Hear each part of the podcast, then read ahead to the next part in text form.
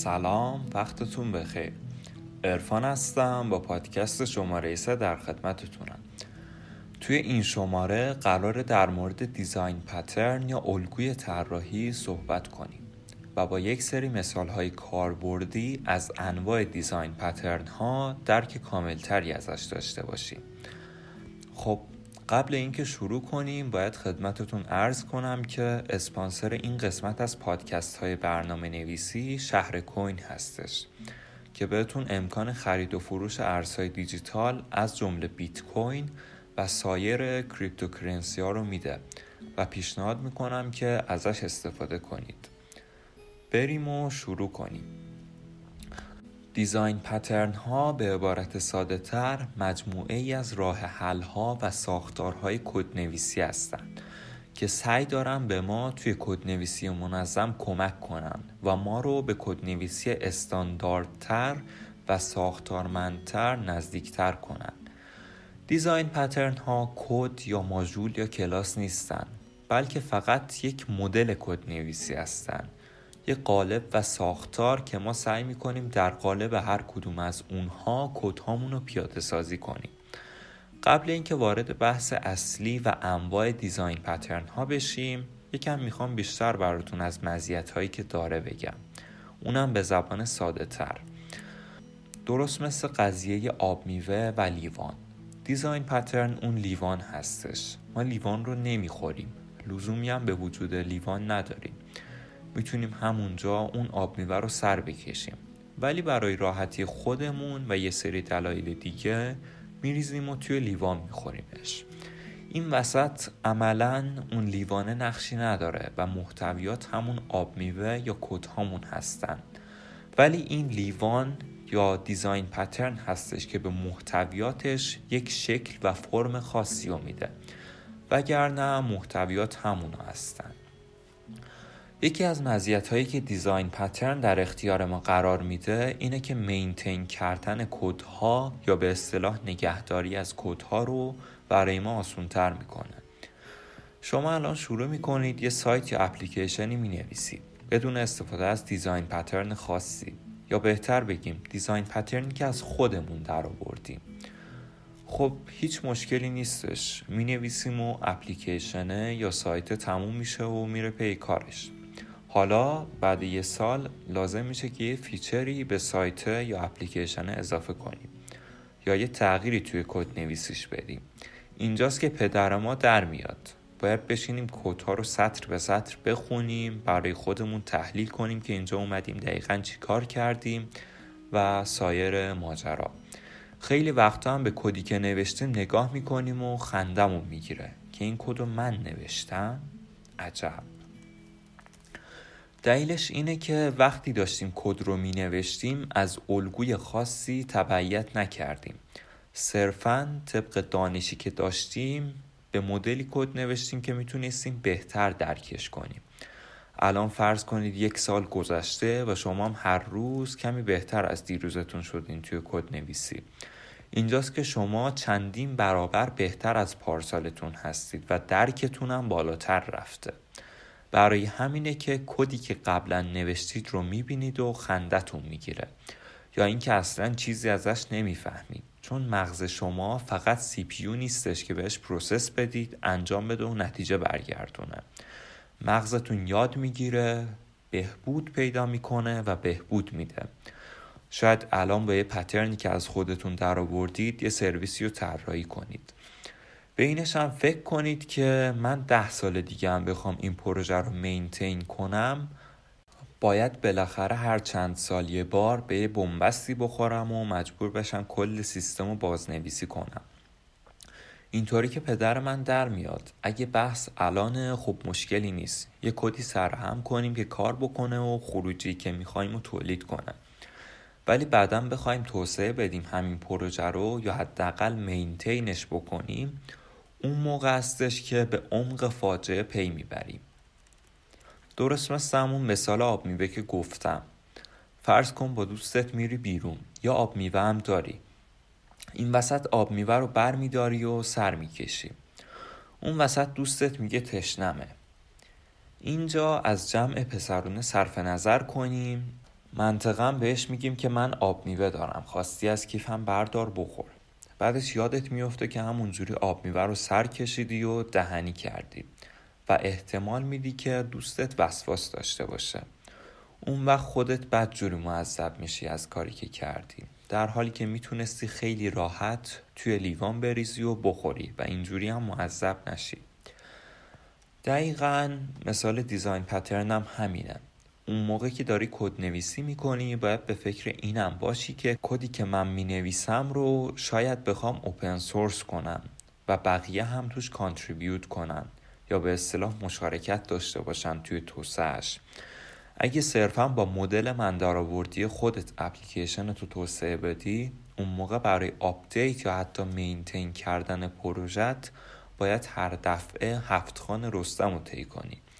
پس همون بهتر که اول به فکر یه مدل توسعه اصولی باشی.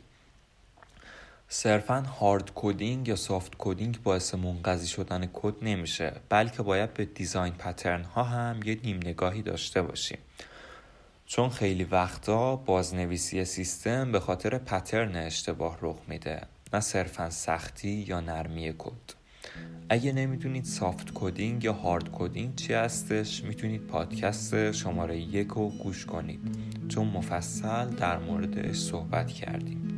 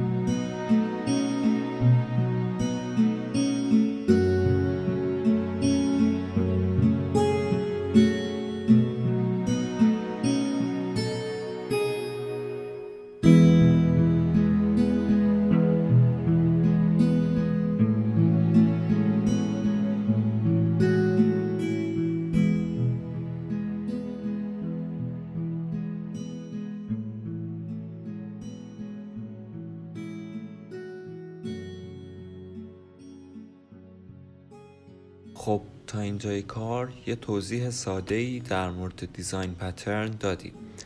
این نکته رو هم بگم که design pattern بدون کد معنی نداره. خودش هم کد نویسی نیستش بلکه مدل لایه‌بندی یا کد نویسی هستش. همچنین محدود به هیچ زبان خاصی هم نیستش.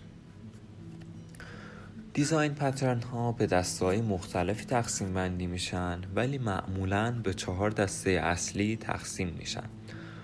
مدل اول الگوهای تکوینی یا ایجادی هستش یا به اصطلاح creational pattern ها این مدل ها همونطوری که از اسمش هم مشخصه راه حل ها و pattern هایی برای ایجاد کلاس object sample و غیره ارائه می‌کنه.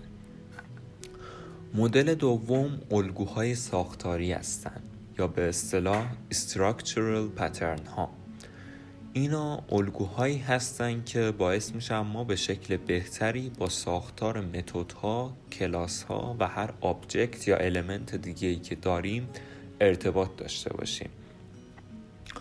مدل سوم الگوهای رفتاری هستند یا به اصطلاح behavioral pattern ها.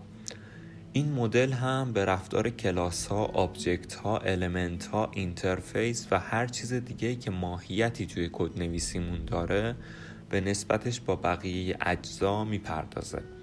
این حتی می‌تونه در ارتباط با همدیگه هم عمل کرد داشته باشه.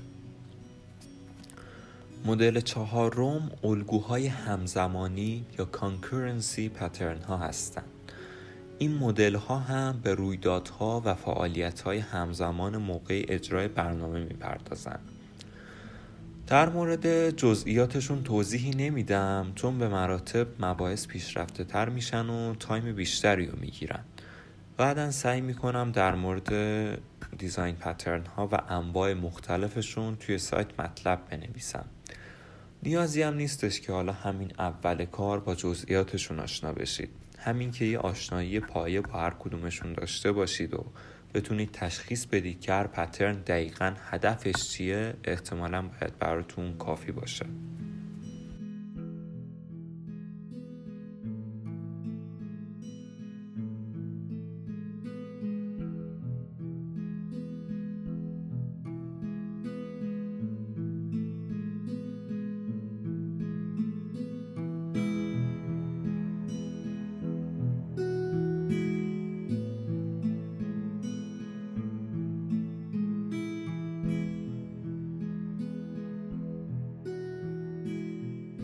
خب تا اینجای کار در مورد design pattern و انواع مدل هایی که داره صحبت کردیم. حالا می‌خوایم به چند تا نمونه معروف از design pattern ها بپردازیم و یه معرفی جزئی بکنیم. مثلا یکی از معروف ترین ها pattern factory یا همون کارخونه هستش که یک مدل ایجادی یا تکوینی هستش. معمولا برای ایجاد object به کار میره. باعث میشه که یک کلاس ایجاد object ها رو به subclass ها بسپره. یا یه مدل دیگه ای که هستش مدل استراتژی یا حالا همون استراتژی هستش. این pattern یکی از مدل های رفتاری هستش. کاربردش مثلا می‌تونه توی این باشه که دو تا کلاس داریم که هر کدومشون نقش مجزایی از همدیگر رو دارن ایفا می‌کنن و مستقل از هم دارن کار می‌کنن. می‌خوایم جفتشون رو با هم دیگه ادغام کنیم. مرج کنیم. مرج کردن اینا باعث میشه که کودهایی که توی جاهای دیگه نوشتیم ارور پیدا کنن. در نتیجه از این تکنیک هم برای مرج کردن کلاس ها و موارد اینچنینی استفاده میشه. یا حالا دیزاین پترن آداپتر داریم که یه مدل ساختاری یا همون استراکچر هستش. که بهتون این امکان رو میده که یک کلاس رو با interface های مختلف سازگار کنید. یا حالا کلی design pattern دیگه هم داریم که می‌تونین در موردشون بخونید. مثلا singleton، proxy، builder، prototype، filter، observer و کلی design pattern دیگه که نمی‌تونیم توی این پادکست پوشش بدیم. مبحث design pattern خیلی عمیقتر از چیزی هستش که بتونیم توی پادکست پوشش بدیم. برای همین پیشنهاد می‌کنم خودتون یه دیزاین پترنی به دلخواه خودتون انتخاب کنید و روش متمرکز بشید و تا عمقش برید و یاد بگیرید. بعدش برید سراغ دیزاین پترن بعدی. اینطوری می‌تونید خیلی راحت باشون تعامل داشته باشید و توی هر موقعیت بسته به شرایط دیزاین پترن مناسبی و برای توسعه انتخاب کنید. در نهایت این بستگی به خودتون داره که از دیزاین پترن ها استفاده کنید یا نه. صرفا کسی قرار نیستش که شما رو مجبور کنه که باید از دیزاین پترن خاصی استفاده کنید یا نه. معمولا مشتری ها هم از شما نتیجه کار رو می‌خوان نه کدی که پشت این نتیجه هستش. پس خیلی راحت می‌تونیم بگیم که استفاده از دیزاین پترن یه انتخاب کاملا اختیاری هستش و بستگی به خودمون داره که طبق نیاز پروژمون کدی که می نویسیم از چه قاعده هایی تبعیت کنه. ولی باید این نکته رو مد نظر داشته باشیم که استفاده از design pattern ها آپدیت کردن یا maintain کردن پروژهمون رو راحتتر و استانداردتر می‌کنن مثلا یه پروژه مثل kernel لینوکس یا سیستم عامل گنو رو در نظر بگیرید. این پروژه ها رو افراد یا سازمان های خاصی نمی نویسند بلکه های کل دنیا جمع شدن و هر کدومشون یه تیکه از کدش رو نوشتن یا اضافه کردن یا آپدیت کردن یا کارهای دیگه. بحث اینجاست که اینا اگه هر کدومشون با سلیقه خودشون جلو می‌رفتن اون موقع باید هر قسمت از این پروژه ها یا استایل کدنویسی متفاوتی داشت با بقیه که خب اینطور نیست. به جاش میان یه design pattern ی معرفی می‌کنن با یک سری اصول که ها بفهمن که سبک کدنویسی این پروژه به چه صورت هستش. نه اینکه یه قسمت از کد به یه سبک دیگه ای باشه و یه قسمت دیگهش یه مدل دیگه. البته پروژه های موفقی هم هستن که design pattern مشخص و واحدی ندارن.